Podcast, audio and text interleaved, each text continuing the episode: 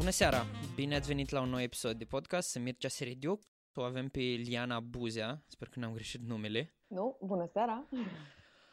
Liana, bă, am cunoscut-o de la un TED Talk vorbind despre sexualitate, eu fiind uh, în căutarea a câtor mai multe informații despre sexualitate, am dat peste un TED Talk al ei, am văzut TED Talk-ul, după ce am intrat pe site la ea, după ce am intrat pe Facebook, am dat like, după ce i-am scris și de acolo a început o discuție pe care am avut-o la un moment dat cu ea. Și gândindu-mă la Dragobeteș și mai ales ea a propus ideea să facem interviu pentru Dragobe- între Dragobeteș și Valentine's Day, că e perioada asta a iubirii și am zis să discutăm despre sexualitate și mai ales că ea fiind uh, Human Sexuality Coach, nu? Human Sexuality Coach merge perfect. Perfect.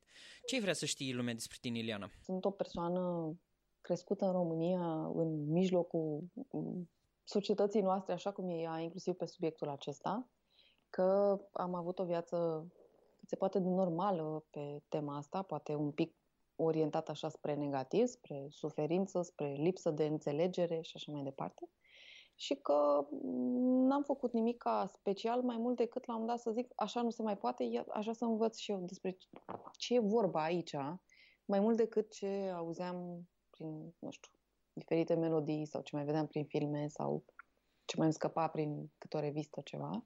Și încet, încet în drumul ăsta de dezvoltare, în primul rând pentru mine, am găsit la un moment dat și o formare, ea oficial se numește Sexological Bodywork, la care m-am dus cu gândul că, în primul rând, fac această formare pentru mine. În momentul în care am început formarea, mi-am dat seama, ok, stai că aici pentru mine, sigur, dar la un moment dat s-ar putea să aibă sens să aduc și altor oameni din jurul meu informațiile astea, beneficiul unui om care poate să ajute, adică poate să facă coaching pe subiectul ăsta. Și atunci m-am hotărât cumva să-mi asum și public. Sunt coach în sexualitate, și dacă cineva consideră că o astfel de persoană poate să-i fie resursă, nu, nu sunt iubita clienților sau clientelor mele, uh, sunt coachul lor și asta înseamnă că discut sau că le dau anumite exerciții, aplicații în funcție de situația fiecăruia și obiectivele fiecăruia care să-i ajute să se dezvolte.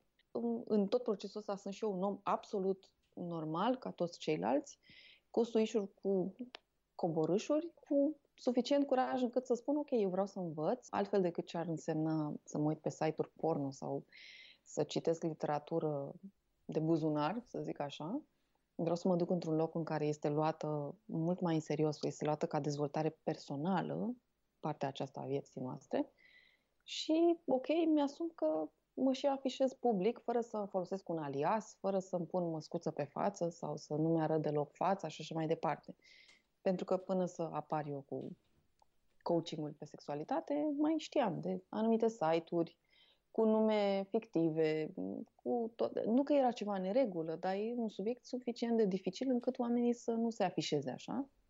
Sau erau psihologi specializați în psihosexualitate, sexologi care se uitau la partea clinică. Da, eu mi-aduc aminte că singurul lucru care l auzeam când eram mai mic era bebe sexolog, un tip chel care povestea despre sex da. la TV și era foarte mm, nu știu cum să spun, vehement așa în, în stilul lui și atât. În rest, tot ce însemna sex, cred că era luat din reviste, da. era pornografie și era foarte mult tabu.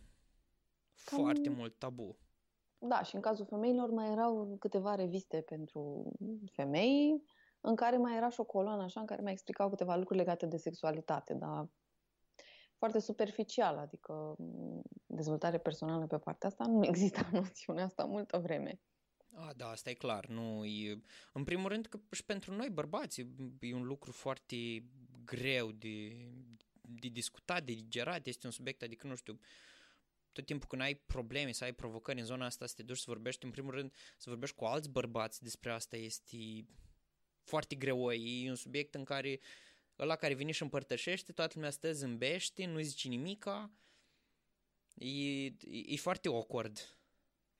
Da, îmi dau seama. Discuțiile astea între femei sunt un pic mai light, deși nu întotdeauna sunt uh, foarte constructive, adică depinde de ce au făcut femeile acelea, cât au citit, cât s-au format.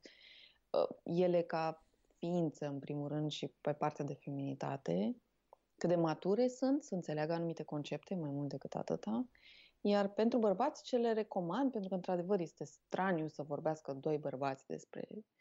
Am văzut-o și nu, să încep să-și caute o femeie, nu neapărat o iubită sau o parteneră intimă, dar o femeie cu care ei simt că pot să abordeze subiectul ăsta, pentru că nu poți să-l abordezi ca bărbat, nu poți să vorbești chiar cu orice femeie din jurul tău despre subiectul sexualitate, despre ce își doresc femeile, despre ce așteptări au femeile sau ce nevoie au femeile de la bărbații lor, fără să fie interpretat greșit. Adică, de exemplu, eu din 2016, de când am lansat primele evenimente, inițial le făceam doar pentru femei. Și aveam bărbați care mai îmi scriau, zice, uite, eu am dat link către evenimentul tău unor prietene. Am primit niște reacții ca, o că ești disperat sau de ce îmi dai mie așa ceva, n-am nevoie, lasă-mă în pace. Adică subiectul este minat și oameni care nu-și doreau nimic de la acele femei decât, uite, m-am gândit la tine pentru că tipa asta face ceva și poate îți folosește, poate ți se pare, nu înseamnă că îți fac un, o insultă aici sau zic ceva despre tine. Nu, mi se pare că e, nu erau înțelese ca atare și am început să le recomand celor care mă înscriau. Zic, măi, eu înțeleg de unde vii. Zic, nu mai da.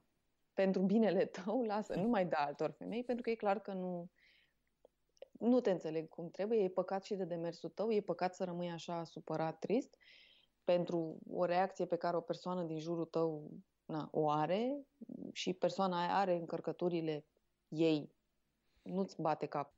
Sau că e ceva de genul, bă, tu habar n-ai despre ce e vorba, uite aici, du-te și învață de undeva. Adică asta au mai fost lucruri pe care le-am mai auzit. Și atunci am spus oamenilor, mai nu mai, stați liniștiți. Adică dacă e ceva ce vă ajută din videourile pe care le fac, le pun pe Facebook, pe YouTube, dacă vă e de folos ceva de acolo, luați pentru voi și cu asta basta. Toți am ajuns pe planetă pentru că cineva a făcut sex ca să spunem pe aia dreaptă. Adică nu există altă cale să ajungi pe planeta asta.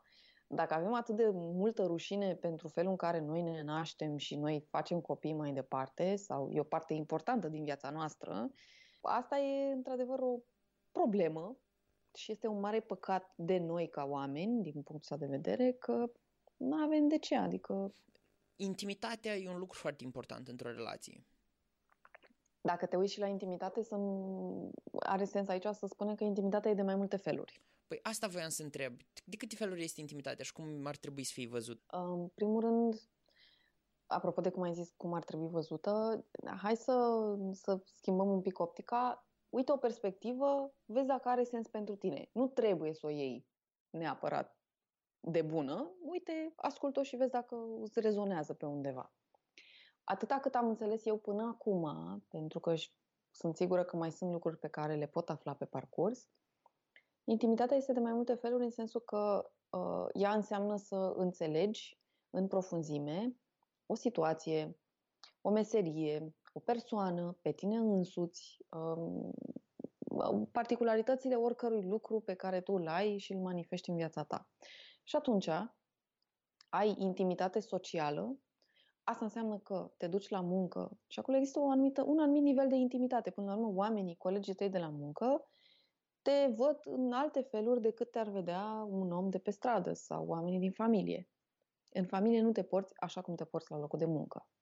Intimitatea socială poate să fie și când ieși să te distrezi undeva, să mergi la o petrecere. Până la urmă, acolo oamenii te văd în niște ipostaze în care nu te văd alți oameni care nu sunt prezenți, care nu merg acolo unde mergi tu și așa mai departe. Uh, ulterior este intimitatea intelectuală. Aici ne referim la felul în care ne privim noi viața, um, tot felul de ideologii pe care le avem, pe educație, pe politică, pe dezvoltare personală. Și asta înseamnă că, în funcție de cum vedem noi lumea, cum ne dezvoltăm, cum ne cultivăm noi, cum ne educăm pe noi, avem anumiți oameni cu care suntem colegi, să zicem, nu suntem colegi la școală cu oricine, la facultate nu suntem colegi cu oricine, sunt oameni care au ales același drum cu noi. Dacă facem cursuri de dezvoltare personală, ok, ne însoțesc niște oameni acolo, nu sunt oricare oameni, adică ei ne văd în niște ipostaze. Profesorii noștri, mentorii noștri, consilierii noștri sau coachii noștri, aceia sunt oameni cu care noi avem intimitate intelectuală, deci avem o anumită discuție aici, de exemplu, avem intimitate intelectuală, în primul rând. Pentru că noi vorbim despre un subiect care ne interesează, nu ascultă toată lumea podcastul ăsta, ascultă cei care rezonează, care caută și care la un moment dat au considerat că cel puțin până la minutul ăsta au găsit ceva de valoare pentru ei, deci nu au renunțat pe parcurs. Uh, după aceea este intimitatea emoțională. Aici se încadrează, în primul rând, intimitatea ta cu tine ca om, cum te înțelegi tu pe tine, cum ești tu cu tine în trăirile tale emoționale, toți le avem, chit că proiectăm unii dintre noi o imagine mai indiferentă, mai distantă, mai detașată, nu ne arătăm emoțiile și așa mai departe, noi toți le avem în interiorul nostru și când ajungem acasă sau undeva unde suntem singuri, ok, nu ne mai ascundem de nimeni, ăia suntem, cu oboseala, cu supărarea, cu bucuria, cu tristețea, cu, nu știu, dezarmarea sau cu orice alte emoții le simțim. Ce anume? Uiți pe... da. Corect. Deci, alea, în primul rând, este intimitatea noastră noi, cu noi înșine și felul în care noi știm să ne ținem emoțiile alea, nu să, ni le, să le punem dop, ci pur și simplu să le gestionăm.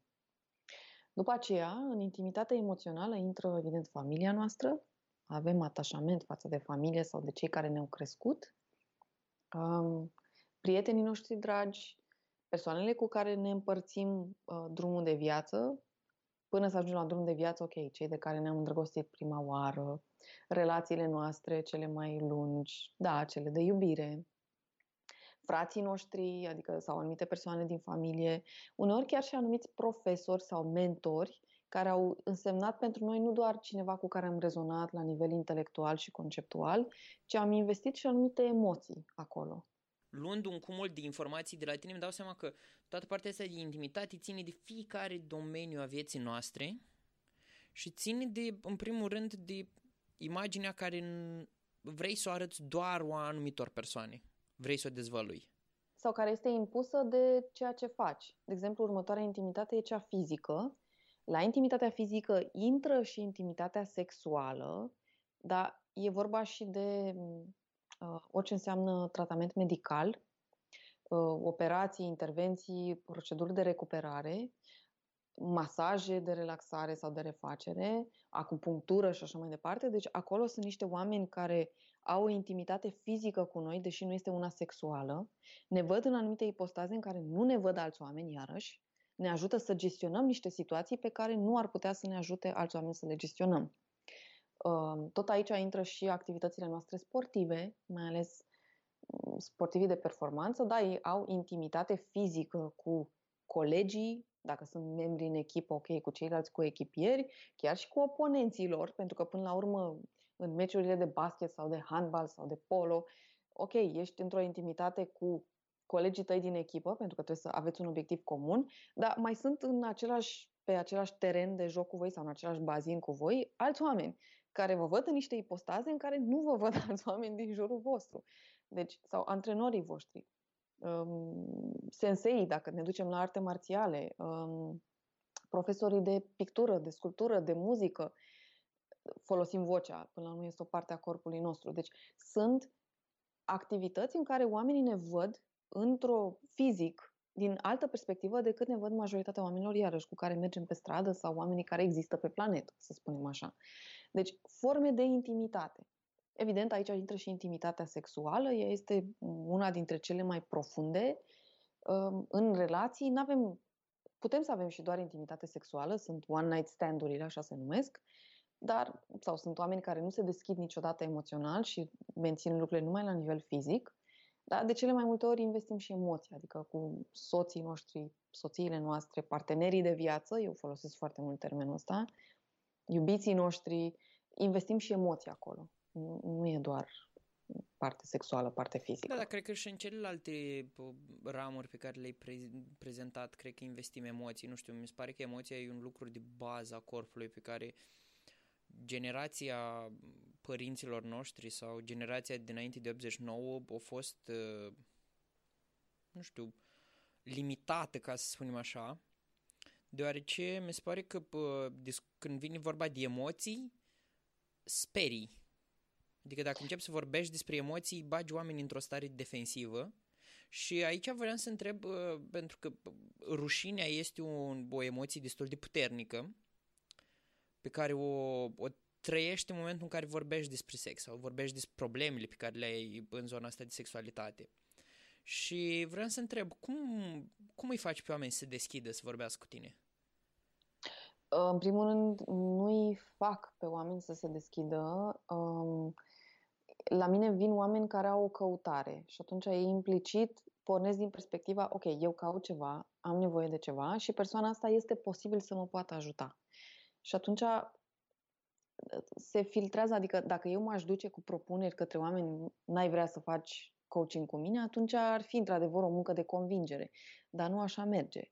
Adică în momentul în care tu dai informații public și oamenii le pot accesa dacă ei caută, dacă rezonează cu asta și după aceea ei fac un pas către tine să vină să vorbească cu tine, din start își asumă că, ok, eu am nevoie să vorbesc și îmi doresc să vorbesc cu persoana asta. Și atunci, din start, nu-i fac pe oameni eu să se deschidă, ei aleg, și e foarte important lucrul ăsta, au ales deja, în momentul în care au ajuns la mine cu un mail sau cu un telefon sau cu un mesaj pe Facebook, au ales anterior că vor să vorbească și că este nevoie pentru ei să vorbească despre partea aceasta a vieții lor. Și asta se întâmplă la orice om care e consilier, psiholog, psihoterapeut și așa mai departe. Cei care ajung la ei au ales înainte, deci au luat o decizie ei prin propria lor putere, că vor să se ducă și să vorbească cu persoana X sau Y. Um, deci, după aceea, la mine se pune în discuțiile pe care le am, um, cum ajung să, în momentul în care ei spun, uite, am o problemă aici, cum pot să mm, detensionez un pic atmosfera ca persoana să poată să spună un pic mai mult decât ceea ce poate e confortabil sau să le, nu, nu cu forța sau cu manipularea, pur și simplu să mm, deci eu nu, nu este, parte din munca noastră este să respectăm limitele tuturor. Și în momentul în care văd că e o, o gâlmă undeva, ok, punctez, uite, aici e din observația mea, din discuția de până acum, aici e ceva. Putem să ne uităm la asta, putem să facem ceva în privința asta sau nu, putem să o lăsăm doar așa, dar important e măcar să aș vrea să fie spusă și să ai perspectiva asta. Aici este ceva și persoana alege. Iarăși, e alegerea persoanei ce vrea să facă în raport cu lucrul acela. Dacă cineva alege să nu intre în subiect, ok, fine. Lăsăm așa și continuăm pe... abordăm alte perspective care, că discuția nu e niciodată una uh, liniară. Care sunt principalele probleme, nu, provocări cu care vin bărbații la tine? O să discutăm de ambele părți, dar mă întreb mai întâi de bărbați, deoarece cred că pentru femei stau și mă gândesc, discutând mai mult despre emoții și despre fi, făcând share mai ușor între ele, cred că bărbații vin cum bă, e mai greu să ceară ajutorul. Um, în primul rând, până acum, din ce am remarcat eu, atunci când aveam evenimente la care erau și anumite practici fizice, nu neapărat cine știe ce, deși în unele cazuri erau și evenimente anunțate cu niște practici foarte curajoase pentru societatea românească, se înscriau mai mult bărbați. Am să o spun sincer. Uh, femeile nu. Când erau anunțate evenimente de comunicare, de discuție și așa mai departe, femei 99%. Deci, în primul rând, aș vrea să punctez acest lucru. Um, am avut la un dat o singură persoană um, care a fost foarte, sincer, acel bărbat și-a asumat și auzise de un eveniment fizic pe care îl făceam, era meditație orgasmică, știu că sună extraordinar așa și fantasmagoric când auzi meditație orgasmică, e, e ceva destul de împământat, dar într-adevăr presupune lucru cu partener și o anumită goliciune a corpului. La un moment dat mi-a scris cineva, un bărbat care era interesat, a spus că eu nu am parteneră, zice, dar eu îmi doresc să am o astfel de experiență cu o domnișoară. Și cred că la evenimentul ăsta aș putea să o am. În momentul acela a trebuit să-i I-am scris și, uite, apreciez că îmi spui direct ce cauți. Evenimentul nu e despre a avea o experiență cu o domnișoară, adică aici e important să-ți dai seama că vii cu persoana, când ai parteneră, vii cu partenera ta dacă e și ea deschisă, pentru că nu înseamnă că toată lumea e deschisă să vină la evenimentele astea. Și e pentru a învăța, adică e pentru a înțelege ceva despre cealaltă persoană, nu e doar despre a avea o experiență cu o domnișoară așa... Hodorong-trong. Eu, da, nu fac experiențe exotice aici, zic. Pentru asta cred că sunt alte locuri în care poți să ai astfel de experiențe, adică realmente. Corect. Și nu ar fi ceva în regulă cu asta, zic, e important să ai așteptările potrivite. Eu nu fac genul ăla de lucruri. Um, zic, sunt o mulțime de alte persoane și centre la care poți să mergi să ai astfel de experiențe. Aici e despre creștere, despre dezvoltare, despre a înțelege un pic mai bine despre tine, despre partenera ta, adică perspectiva e puțin diferită. Înțeles. Nu cred că a înțeles foarte bine diferența de nuanță, tocmai pentru că ar trebui să ai un pic, să fi citit măcar niște lucruri, să ai un, o perspectivă puțin diferită, ca să poți să vezi nuanțele. Chiar nu cred, din felul în care a decurs discuția, nu a înțeles foarte bine și am zis ok, las așa și zic, e clar că ce am eu de oferit nu e neapărat pentru tine. Am înțeles. Mai departe, um, în momentul în care fac coaching 1 la 1, până în acest moment, uh, predominant am avut cliente femei. Au fost și bărbați, uh, dar mai puțin ca număr. De regulă, um, bărbații care au venit erau deja în relații. Ce am mai remarcat este că atunci când mi-au venit și bărbați și femei care erau în relație, nu neapărat mi-au venit cupluri, ci pur și simplu persoane diferite El în relație. sau ea. Da. Uh, femeile își anunțau partenerii că veneau să facă coaching cu mine, bărbații nu își anunțau partenerele că veneau să facă coaching cu mine. Am întrebat de ce um, bărbații, pentru că femeile, ok, n-aveam, mi s-a părut ok să anunțe, uite, mă duc să lucrez la mine pentru asta. Bărbații mi-au spus că nu ar înțelege persoana de lângă ei, nu s-ar simți confortabilă și așa mai departe. Aceea a fost, n-am judecat-o, pur și simplu am vrut să aflu care era motivul. Nu înseamnă că nu au avut niște transformări acei bărbați, nu au rezolvat lucrurile pe care voiau să le rezolve sau nu au atins obiectivele pe care voiau să le atingă. Pur și simplu ei au ales să nu le spună partenerilor lor că veneau la coaching, că eu nu aveam o relație intimă cu ei, eram coachul lor. Dar asta e o altă particularitate apropo de uh, cum arată lucru. Și ca să răspund și la întrebare, pentru că nu evit, dar am vrut să ai și contextul. Da, nu, mi-a, mi-a plăcut contextul pentru că îmi dă în primul rând mie perspectiva de a înțelege că tot, tot văd ace, același pattern în care bărbatul este foarte puternic și nu vrea să arate parte de slăbiciune.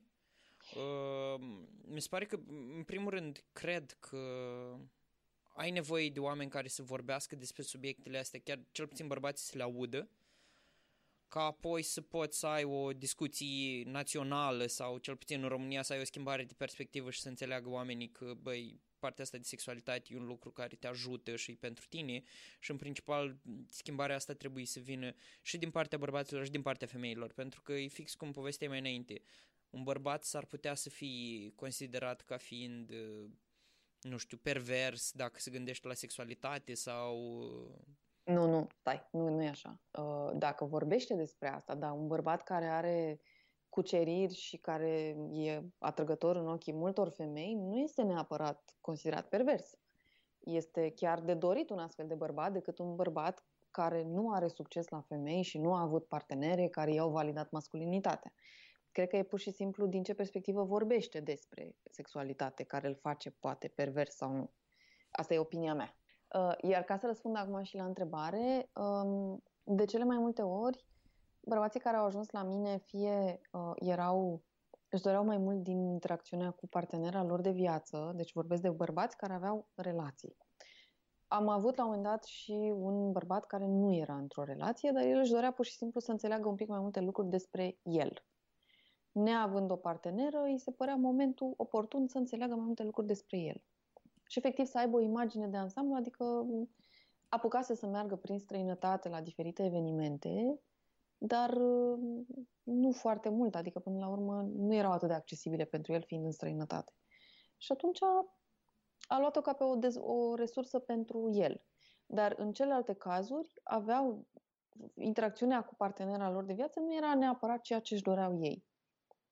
Însă discuția, discuția întotdeauna, pentru că asta o spun, indiferent că este femeie sau bărbat, uh, cea sau cel care vine la mine, uh, eu spun la fel. Eu nu pot să lucrez cu tine pentru a schimba ceva la partenerul sau partenera ta de viață, lucrez cu tine pentru a înțelege ceva, a schimba ceva, a dezvolta ceva la tine, dacă tu dorești asta. Um, nu pot să lucrez cu persoane care nu sunt aici, care nu și-au asumat un proces de dezvoltare, nu așa se face. Adică dacă tu ai vrea, de exemplu, oricine ești tu, femeie sau bărbat, să vii aici ca să afli cum poți să-l faci pe partenerul sau partenera ta să fie altfel, nu merge așa. Eu pot să lucrez cu tine, să înveți tu niște lucruri pentru tine, să descoperi tu niște lucruri la tine, să dezvolți niște lucruri la tine, să poți să um, comunici poate mai bine ceea ce îți dorești tu sau să afli ce îți dorești, ce își dorește persoana, dar nu pot niciodată, cum nici pe tine nu te pot face să fii în felul în care cred eu că ar trebui să fii, deci nu despre asta e vorba, nici pe tine nu pot să te ajut să faci persoana de lângă tine să fie în felul în care ți-ai dorit tu sau crezi tu că ar trebui să fie, dar persoana respectivă nu. Deci lucrez întotdeauna cu cei care vin la mine în funcție de ce obiective au ei și ce situație de viață au ei. Am și înțeles. În spiritul transparenței, cine vine, cine își asumă proces de coaching, primește un formular destul de lung. Am avut persoane care au stat uh, câteva săptămâni să se gândească la formularul acela și să răspundă la întrebările respective. Am avut și persoane care în două ore l-au dat gata. în mod surprinzător, sau de fapt nesurprinzător, persoana care a stat câteva săptămâni femeie, persoana care la extrema cealaltă două ore, bărbat. Dar nu cred că e neapărat. Adică altfel, astea au fost extremele, altfel și femei și bărbați care au lucrat cu mine și-au luat câteva zile ca să se gândească la întrebările respective și au afirmat că numai din acel formular, în primul rând, și-au pus în altă perspectivă ceea ce știau despre ei, ceea ce gândeau despre ei, adică sau ele, Uh, deci s-au așezat lucrurile altfel. Numai acel formular care are doar cu întrebările șase pagini, mm-hmm. când răspunsuri are de obicei mai mult, nu neapărat foarte mult, adică nu vorbim de uh, un roman întreg, dar um, ăsta este un alt instrument care de regulă îi ajută și pe toți cei care vin la mine și le rămâne și lor scris, îmi rămâne și mie și de acolo începe după aceea obiectivul de învățare, obiectivul pe fiecare sesiune, lucrurile pe care ei le-au de lucrat între sesiuni, că e vorba de comunicare, că e vorba de mm, analizat ei cu ei să-și convingerile, să se uite la ele, uh, lucruri fizice, exerciții fizice, care nu înseamnă neapărat cine știe ce grozăvie, pur și simplu înseamnă să-și pregătească corpul să ducă mai multă uh, energie sexuală un timp poate mai îndelungat și aici depinde de investiția fiecărui om, adică depinde de cât de intens se duce persoana în exercițiile respective, cât de ce disciplină are sau cât de mult își dă voie să facă exercițiile acelea când e în starea potrivită și așa mai departe. Deci procesul fiecăruia este diferit din punctul ăsta de vedere dau seama că zona asta de sexualitate, fiind o chestie tabu, nu prea se discută și de asta nici eu nu neapărat îmi dau seama și întrebând pe tine e o întrebare pe care mi-o pun și eu, ok, ce provocări au alți bărbați pe care, care îs, sau ce provocări au, au alte femei? În mod surprinzător sunt foarte asemănătoare provocările, deci nu suntem atât de diferiți, dar pentru simplu motiv că noi nu vorbim despre ele, credem că, Doamne, preocupările pe care le mi auzi, dar alții ce-ar, ce-ar gândi? Nu. Majoritatea mm, încearcă să își dea seama, ok, ce pot să fac eu să fie lucrurile mai bine în viața mea personală. Unii dintre noi, pardon, reiterez, toți ajungem la un dat și în momente de criză și nu neapărat că e ceva sexual neregulă cu noi, nu. Sunt situații de viață care ne necesită energia, atenția și nu mai avem energie și deschidere și răbdare pentru ce ar însemna viața intimă cu adevărat și devine ceva pe repede înainte, pe rutină, pe hai să facem că trebuie să facem și asta. Uh, sau sunt momente în care efectiv corpul nostru este obosit, epuizat din stilul de lucru, cum îl hrănim, cum ne consumăm energia prin o mulțime de alte lucruri pe lângă muncă și, nu știu, poate mai facem sport, poate ieșim, socializăm, ieșim în cluburi, ne petrecem foarte mult timp făcând o mulțime de lucruri în exteriorul nostru și la un moment dat când ajungem acasă suntem epuizați și corpul nu mai are de unde să dea randament și în viața sexuală și apropo, chiar ai nevoie să fii odihnit încărcat cu energie ca să poți să te bucuri de viața ta intimă. Deci merită spus lucrul ăsta. De asta, de obicei, sexul în vacanță este mai bun decât ăla de acasă. Uh, da, absolut. Uh, sau, pur și simplu, poate să fie mai bună viața sexuală în momentul în care mai, nu mai faci prea multe ore peste program, mai stai să mai și dormi, nu neapărat doar să ieși în club și așa mai departe, și asta e mai ales pentru studenți care petrec foarte multe nopți la petreceri. Um, dar asta depinde de, și de mulți alți factori, adică cum fac sport, cum mă hrănesc, uh, cum îmi dau timp de pauze între antrenamente, uh, chiar și la locul de muncă, ce concedii mi-au și așa mai departe. Deci o mulțime de alte momente contează. Deci să înțeleg că principalele provocări ca să fac așa o, un lucru pe care l-am înțeles vin la partea de conexiune și să iasă din rutină sau să să poată să se bucure de partea asta de sexualitate. Momentele de criză, că mai sunt și acelea și într-adevăr sunt persoane care vin când au câte o criză care le afectează și viața sexuală. Corect. Mai sunt și, deci mai sunt și acelea momentele, indiferent că sunt bărbați sau femei. Ok. Concret, spre exemplu, tu cum îi ajuți pe oameni? Care sunt lucrurile care se întâmplă sau care sunt uneltele pe care le folosești? Sau... Păi ce spuneam era în primul rând acel formular de intake, cum îi spun, și în momentul în care persoana și-a asumat angajamentul, a semnat contractul, că avem și un contract de lucru, um, există după aceea formularul acesta care e primul instrument care le deschide ochii un pic pe situația proprie și pe ce ar putea să facă pentru asta. Deci, în primul rând, e o deschidere la nivel de definiții, de mental, de intelectual, de concepții. Și chiar are sens să pornim de acolo. Ulterior, fiecare sesiune poate să conțină, de fapt, absolut conține discuție, ok, ce vrem să lucrăm astăzi, din tot ce am scris în acel formular și toate provocările pe, pe care poate le avem sau dorințele pe care le avem. Iar de cele mai multe ori poate să conțină și o practică fizică care nu înseamnă cine știe ce lucru. Deci practicile somatice pot să fie făcute cu hainele total pe tine.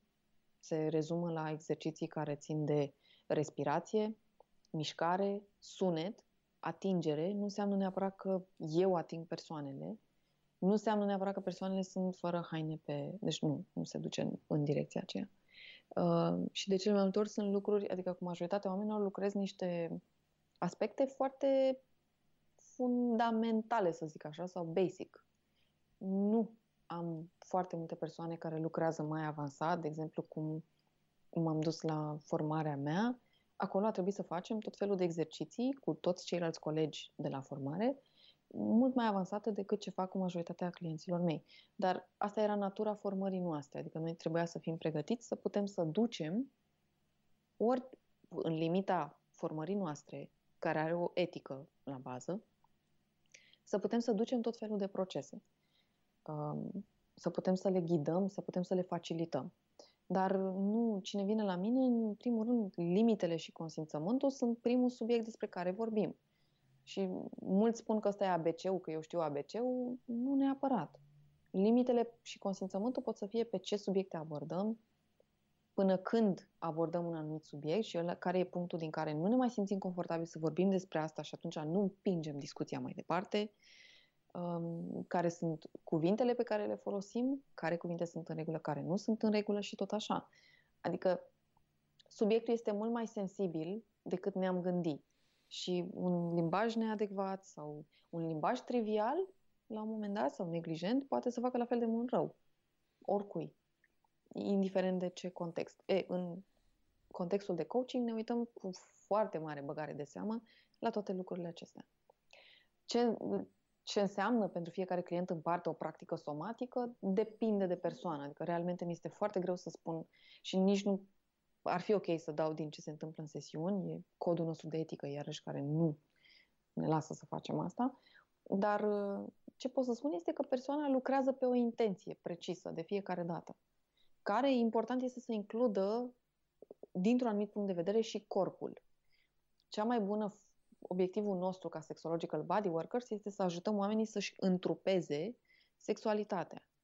De la cele mai mici forme cum respiră, cum comunică, sunete, cât de ok le e să spună anumite lucruri sau să scoată anumite sunete, fără să fie cine știe ce grozăvie, iarăși, cum se mișcă, cum își înțeleg corpul în mișcare și cum integrează din o postură diferită, um, ton diferit al vocii și așa mai departe, cum văd alte schimbări în, în interiorul lor. Deci e, îmi dau seama că pentru cineva care nu a avut niciun fel de coaching somatic până acum și nu înțelege munca somatică sau bodywork-ul, sună SF și nu înțeleg nimica. Da, dar eu chiar acum stau și te ascult pe tine și stăteam și mă gândeam la o, o chestie foarte interesantă, că ce povestești tu nu sunt niște lucruri așa de ieșite din comun, la modul că să înveți să respiri sau să ai grijă la respirație sau să îți dai seama cum îți folosești vocea și modularizarea vocii și așa mai departe. Pe de o parte sunt niște tehnici care sunt naturale. Uh, da, culmea, adică... nu se vorbește despre aceste lucruri în majoritatea interacțiunilor noastre. Eu tot timpul mi-am imaginat când vorbești despre sexualitate și explorarea sexualității, e o chestie așa foarte tabu, care tot timpul este, uh, organele genitale sunt incluse, uh, tu ca om ești, nu știu, tot timpul trebuie să ai o femeie cu care să practici. Uh, Contează și lucrurile astea, dar la un moment dat este munca ta cu tine uh, de a te înțelege pe tine, pentru că dacă te duci într-o relație, te duci cu cât ai integrat tu până în momentul ăla. Corect. Ok, s-ar putea să iasă la iveală niște puncte oarbe, blind spots, cum sunt în engleză, s-ar putea să iasă niște puncte sensibile pe care poate le ai și când ți le apasă cineva fără să vrea. Izbucnește așa ceva de acolo sau tu apeși pe un buton al persoanei de lângă tine fără să vrei și izbucnește persoana de lângă tine și te întrebi, wow, ce s-a întâmplat și dacă nu ai cu cine să discuți lucrurile astea, în cel mai rău caz să zicem că închei o relație, dar dacă nu ai integrat lucrurile astea tu cu tine, cumva nu le-ai înțeles mai bine. Mergi mai departe. Ce da, nu ți-ai dat seama ce ai fi putut să faci altfel sau ce ai fi putut să faci mai bine sau ce ai fi putut să ceri altfel sau mai bine de la persoana de lângă tine sau să primești o cerință mai bine, mai ușor de la persoana de lângă tine poți să le repeți, în, poți să ai 17.000 de relații și să repeți dinamicile astea fără să-ți dai seama. Deci are sens să lucrezi și tu cu tine. Da, e important să ai și o persoană lângă care să faci lucrurile astea, pentru că, până la urmă, sexualitatea o exprimi și în raport cu alte persoane, nu doar tu cu tine. Dar Correct. eu, la mine, uh, persoanele care vin sunt, ok, hai să ne uităm un pic la noi înșine, ce știm despre noi, ce convingere avem, ce definiții, ce informații, ce perspective, ce prejudecăți, ce puncte sensibile, ce emoții avem despre asta, ce amintiri sau memorii înregistrate. Corpul nostru înregistrează foarte multe memorii și aici este multă lume când aude așa ceva, cum adică corpul nostru e o bucată de carne. Nu e doar o bucată de carne, dar Asta e un pic mai dificil de explicat unui om care nu a citit literatură de psihologie vreodată sau pe partea de spiritualitate. Chiar dacă certificarea noastră nu se duce în spiritualitate, este o carte pe care am citit-o, este The Art of Somatic Coaching și undeva pe la mijlocul cărții acesteia se vorbea despre embodied spirit, deci spirit întrupat. În momentul în care stai și aduci atenția și prezența în corpul tău, nu trebuie să faci nimic altceva decât să-ți aduci atenția la corp, cu o practică de genul ăsta susținută în timp, ajuns să dai seama că e un pic mai mult decât o bucată de carne la tine. În unele cazuri. Unii oameni stau în contemplarea asta a corpului ani în șir și Se închid nu... în deșert, adică... Depinde de fiecare persoană, adică nu toată lumea trebuie să ajungă la o înțelegere mai profundă a corpului. Corect. Chiar, deci, fiecare pe drumul propriu. Dar pentru cei care petrec un pic de timp, și asta am apreciat la această carte, embodied spirit. Nu ai cum la un dat să nu vezi că este un ceva care ți însuflețește corpul ăla. Corpul are și el o inteligență, corpul ăla transmite ceva, mai mult decât fizic că e o bucată de carne, care poate îmbătrânește în timp unul din lucrurile care pe minim sâcâie e ce înseamnă să fii bărbat. Uh, wow! Mi-ar fi foarte greu să-ți răspund, având în vedere că eu am trăit doar în corp de femeie.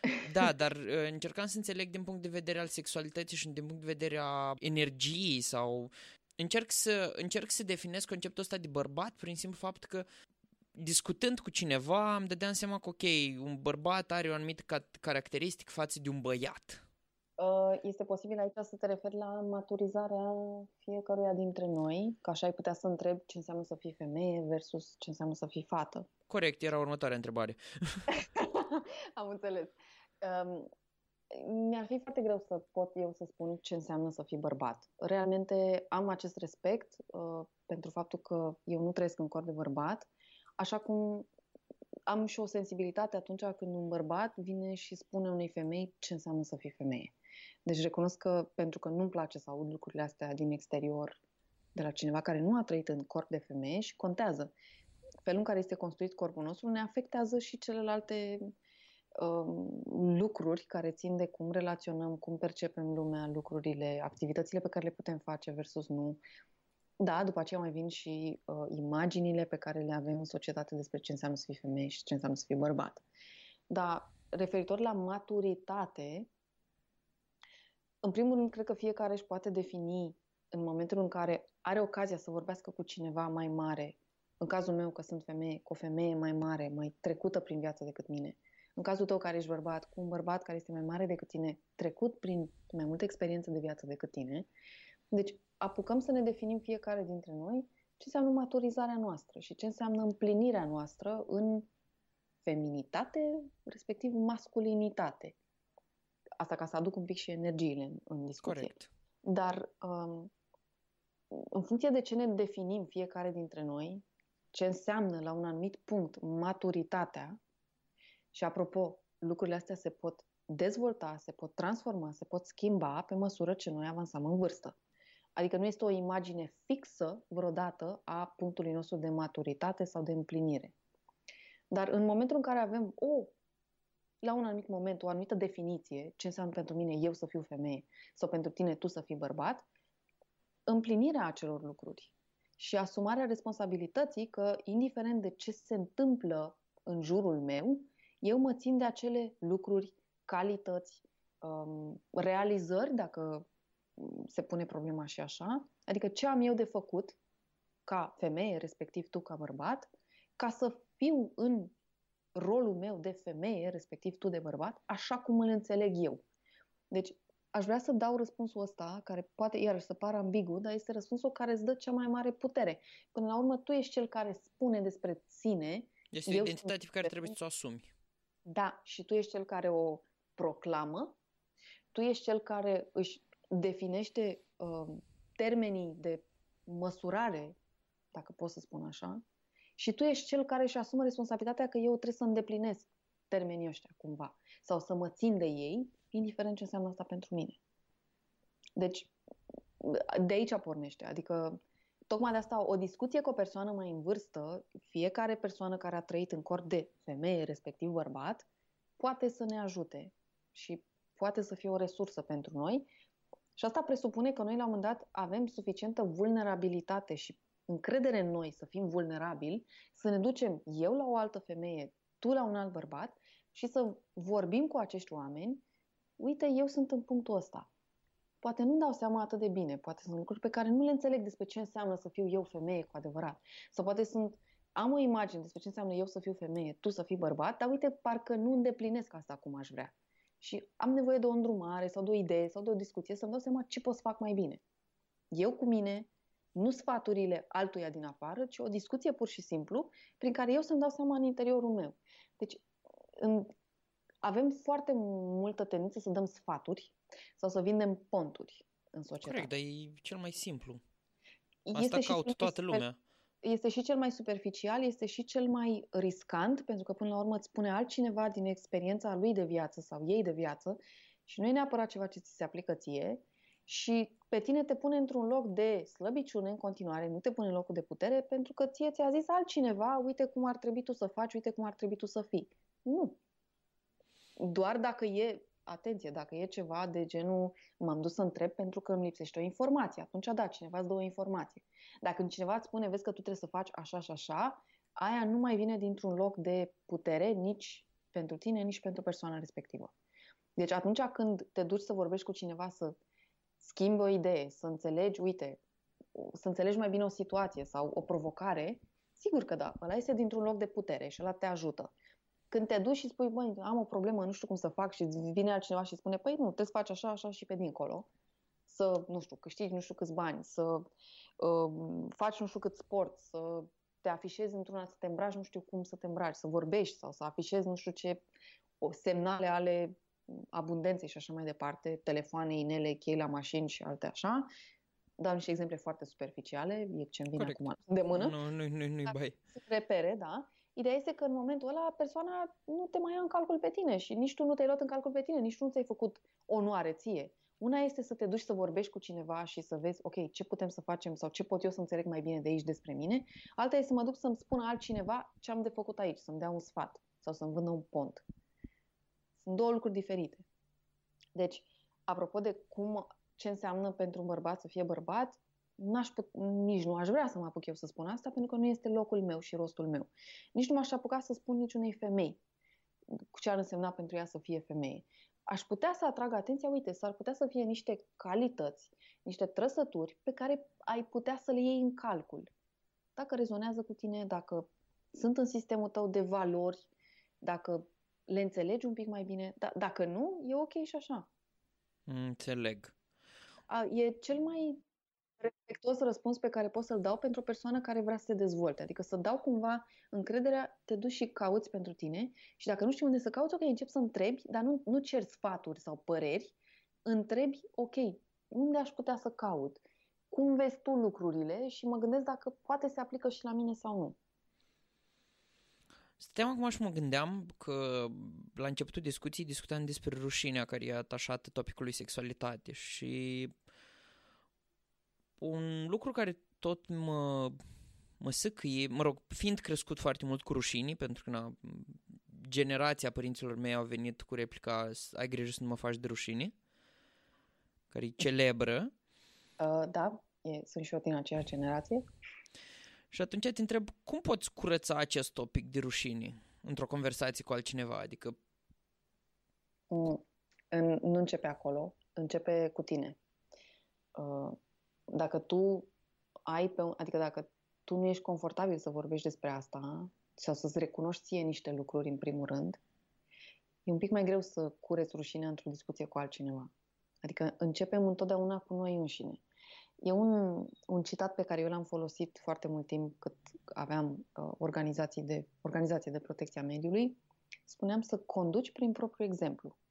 Dacă tu ceri oamenilor din jurul tău niște lucruri pe care tu nu le-ai făcut niciodată la un moment dat sau nu ești în stare să le faci, în afara situațiilor de urgență, de accident și așa mai departe, când nu știi să faci lucrurile alea, dar când ceri oamenilor să fie într-un anumit fel, să se să-și facă curaj să facă anumite lucruri și așa mai departe, dar tu nu lucrezi la tine, nu merge.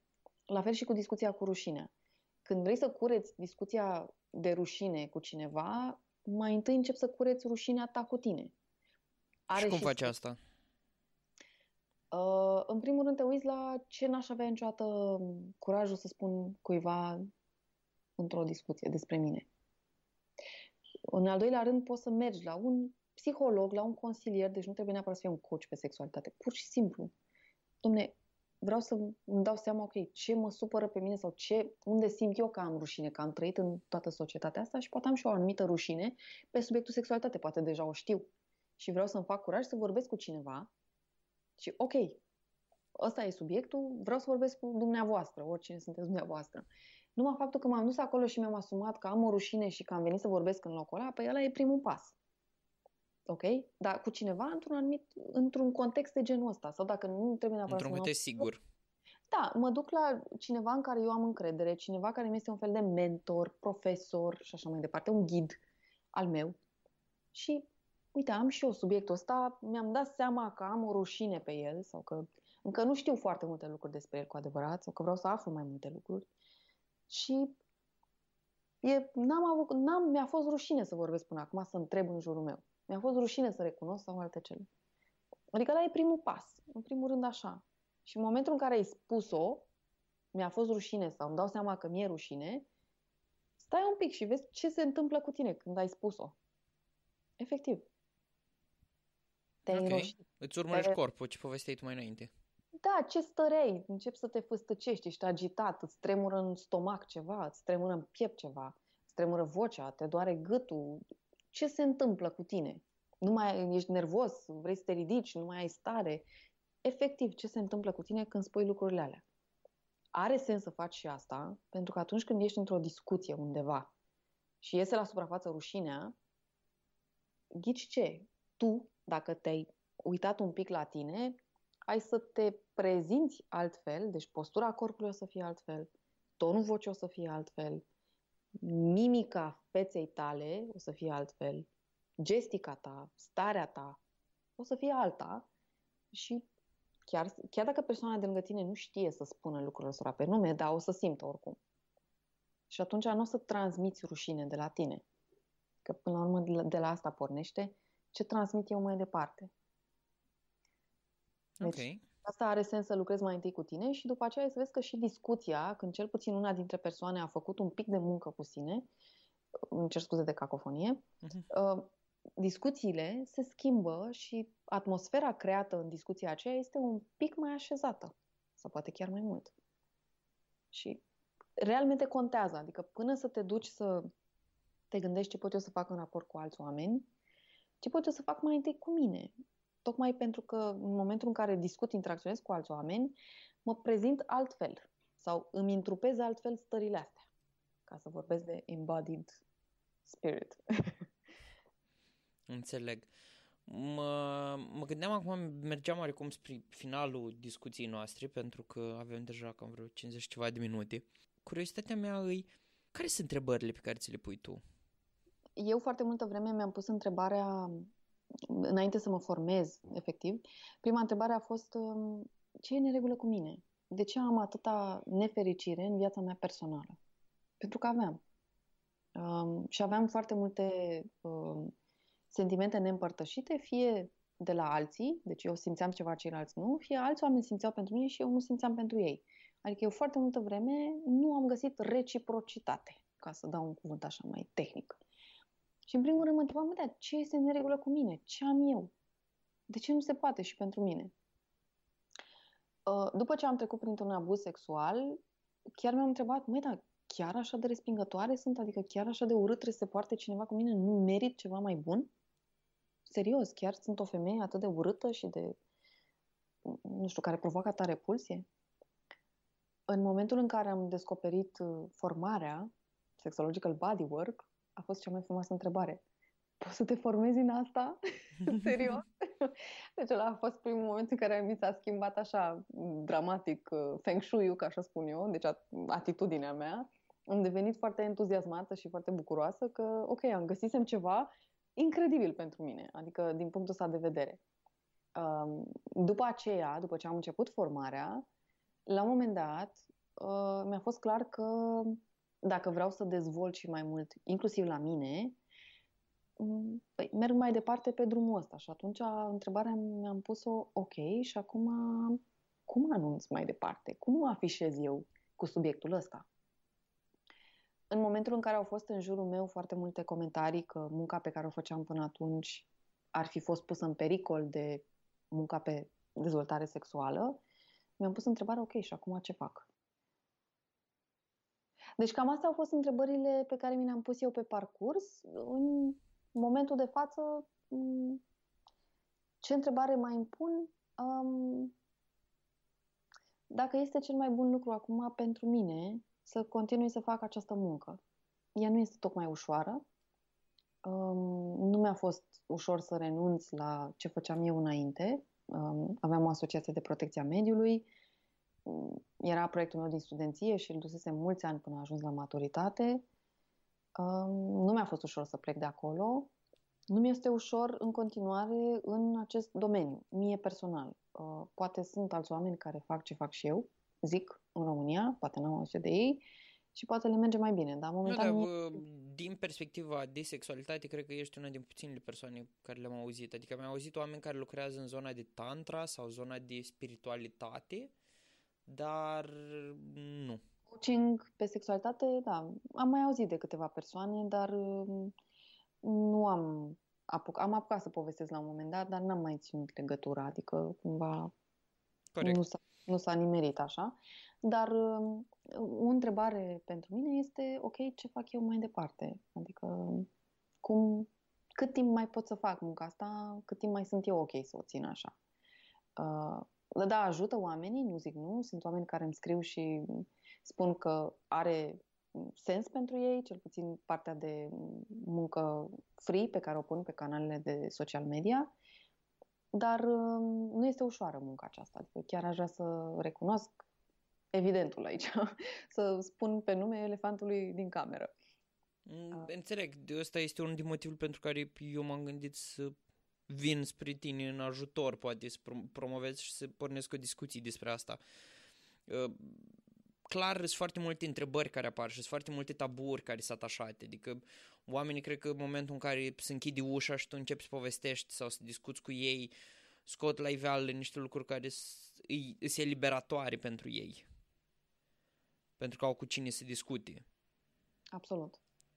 Și cred că e un lucru foarte fain pe care îl faci și pe care îl dai mai departe oamenilor care chiar au curajul să, să încredințeze ție, să vorbească chiar și cu rușinii, pentru că îmi imaginez că tu creezi un, un spațiu sigur și intim în care ei se poată să-și prezinte povestea.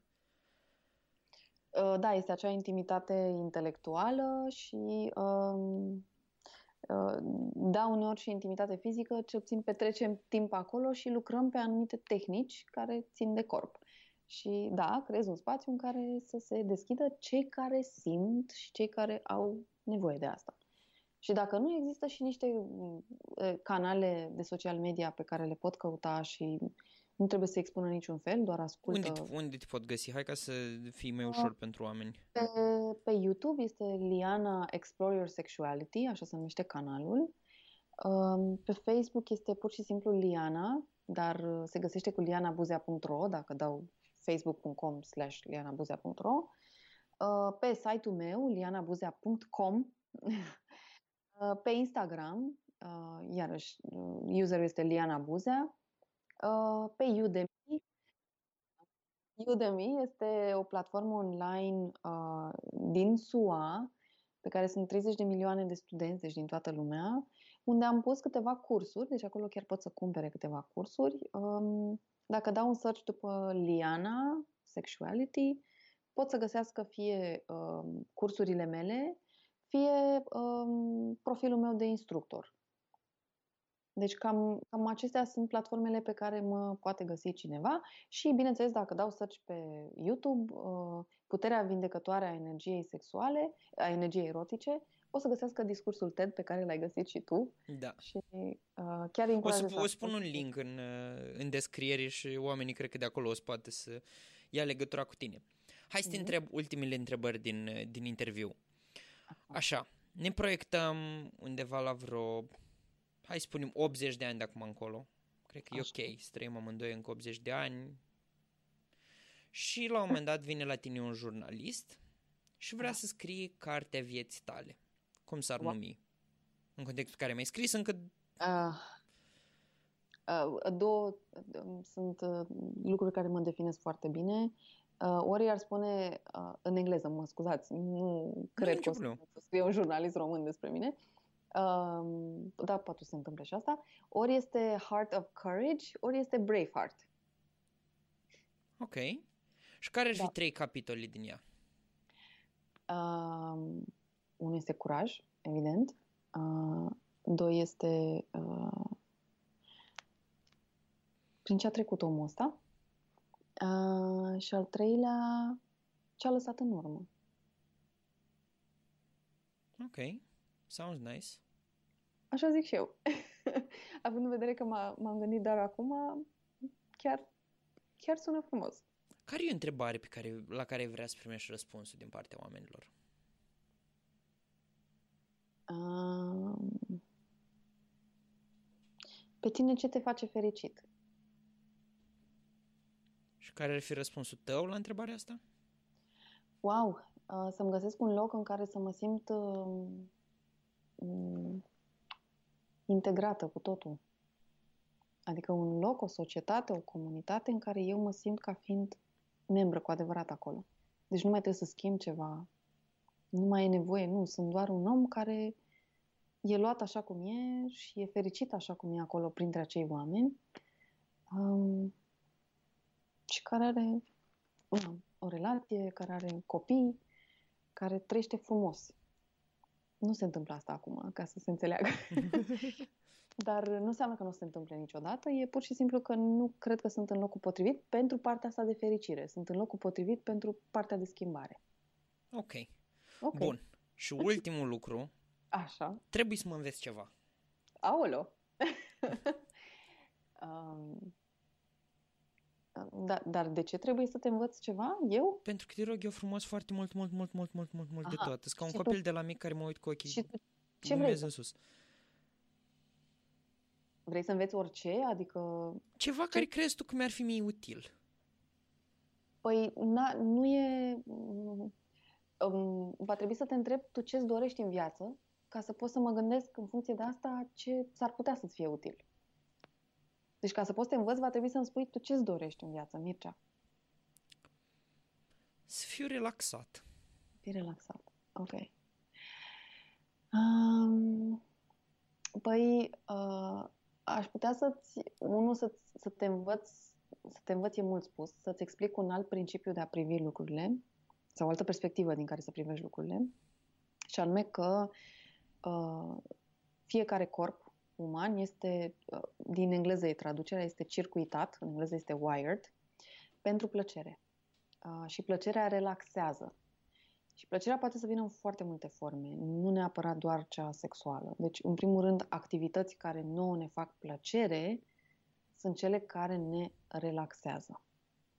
Uh, contrar opiniei multora dintre noi, să alergăm până nu mai putem, să ridicăm fiare până nu mai putem, nu sunt activități care să producă plăcere. Ele produc altceva, dar la un moment dat duc la epuizare. Nu. Plăcerea despre care vorbesc eu este una care îți ține corpul treaz, activ, vioi, dar intensitatea angajamentului tău fizic este moderată. Deci plăcere, dans, stretching, o baie, un masaj, um, ținut în brațe, deci lucruri de genul acesta și mâncarea poate să fie aducătoare de plăcere, dar există pericolul să... Am avut 130 și ceva de kilograme, știu despre da. ce vorbești. Da, da, da. Deci mâncarea este varianta mai puțin apre. Mâncare, alcool, um, tutun, droguri și așa mai departe. Și ele pot să producă plăcere, dar e cam ca sportul, să zic așa, cel extrem. Uh, nu, nu-ți, pe termen lung, nu, nu-ți produc ceva bun. Și atunci alea sunt așa, cu nu ți le recomanda, dacă nu știi altceva care să-ți producă plăcere, probabil că ai să te duci acolo. Eu nu-ți recomand să mergi acolo. Am înțeles. Asta e prima. Deci corpul tău este circuitat pentru plăcere și plăcerea te ajută inclusiv la relaxare. Iar mai departe, um, un lucru pe care aș putea să te învăț să-l faci este să-ți întrebi corpul ce are el nevoie acum. Fiecare dintre noi să ne întrebăm ce are nevoie corpul meu acum. Până la urmă, noi sunt, trăim totul prin corpul nostru, adică experiența asta e prin corp, traducem totul prin simțurile noastre legate de corpul nostru. Mm, numai când ieșim din lumea asta și nu duce cine știe unde, nu mai e nevoie de corp. Dar până atunci suntem puternic legați de corp. Și să ne întrebăm corpul ce are nevoie corpul meu acum e cea mai mare întrebare pe care ne-o putem noi pune periodic în viața noastră. Nu, nu simt că te-am învățat ceva, doar că iarăși am deschis o perspectivă pentru tine. Să rămână. Cu mare drag. Te rog să spui în următoarele două podcasturi cum merge cu întrebarea asta. Am înțeles. Și să o dai și mai departe, te rog. Păi oricum o să, o să, fie, o să fie folosită mai departe. Absolut. Cred că este cel mai lung podcast pe care l-am făcut până acum. Mersi din suflet, Liana, pentru da. povești. Cred că aș mai sta cu tine la greu la povești, pentru că sigur mai ai lucruri pe care poți să le împărtășești, dar în același timp vreau să-i las pe oameni să caut despre tine în online, să-ți cumperi cursurile, deoarece și eu am făcut asta și îți, îți urez mult, mult spor mai departe. Mersi din suflet! Mulțumesc și eu foarte mult pentru invitație, mulțumesc celor care au ascultat până aici, mai ales că este așa de lung și chiar sper să fie cu folos. Adică dacă nu o să facă niciodată nimic altceva decât să asculte podcastul ăsta, chiar sper să rămână cu ceva din el um, și să schimbe lucrul ăla cu care au rămas ei, să schimbe în bine, să transforme o situație, o relație, orice. ok, mersi. Bye. Mulțumesc. 思っ。